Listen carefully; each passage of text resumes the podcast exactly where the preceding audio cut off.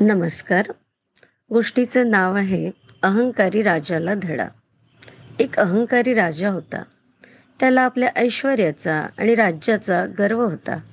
तसेच आपली शक्ती आणि रूपावरही तो अहंगंड बाळगून असायचा. आपल्या बुद्धीचा टेंभा मिरवायचा. युद्धात जय मिळाला की त्याला गर्व चढायचा. आपल्यासमोर तो इतरांना तुच्छ लेखत असे. कोणाचा मुलाहिजा न बाळगता त्याचा तो अपमान करत असे. दुसऱ्याला कमी लेखण्याचा त्याचा प्रयत्न असायचा. या कारणांमुळे लोक त्याच्यावर नाराज असायचे. त्याच राज्यात एक विद्वान पंडित होता. त्या विद्वान पंडिताने त्याला वटणीवर आणण्याचे ठरविले. एके दिवशी तो पंडित राजाच्या दरबारात गेला आणि राजाला प्रणाम केला. राजाने उद्दामपणे प्रतिनमस्कारही केला नाही. उलट त्याने पंडिताला गर्वाने विचारलं बोला पंडित महाराज तुम्हाला काय मदत पाहिजे? काय मागायचे असेल ते मागून घ्या. दान पाहिजे असेल तर दान घ्या.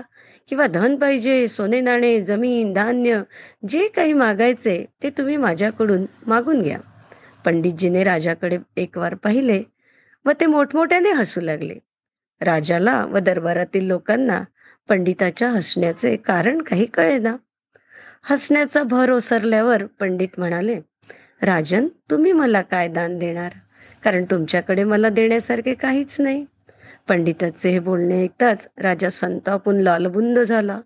राजाचे सैनिक पंडिताला मारायला धावून आले पण सेनापतीने सैनिकांना आवरले व ते पंडिताला पुढे काही बोलण्याची इच्छा आहे काय? असं त्यांनी विचारलं. त्यावर पंडितजी म्हणाले महाराज जरा थंड डोक्याने विचार करा. तुमचा जन्मच मुळी तुमच्या इच्छेने झाला नाही. मग रूप सौंदर्य आणि पराक्रम हे गुण तुम्हाला कुठून मिळाले असते? आई वडिलांनी तुम्हाला जन्म दिला म्हणून तुम्ही जन्माला आलात. तुमचे धान्य भांडार हे धरणी मातेचे देणे आहे. तिने पिकवून तिच्या लेकरांसाठी अन्न पुरविले म्हणून तुम्ही ते सांभाळत आहात.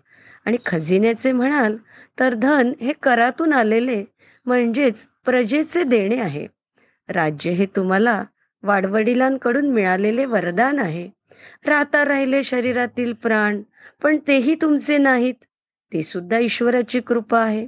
हे सगळेच जर तुम्हाला दुसऱ्याने दिलेले असेल तर तुम्ही मला काय म्हणून देणार? आणि दिलेल्या गोष्टीचा काय म्हणून गर्व बाळगणार? एवढे बोलून पंडिताने राजदरबार सोडला व राजाने त्या दिवसापासून गर्व पण सोडून दिला. थोडक्यात काय? जे आपले नाही त्यावर गर्व बाळगणे व्यर्थपणाचे आहे. धन्यवाद.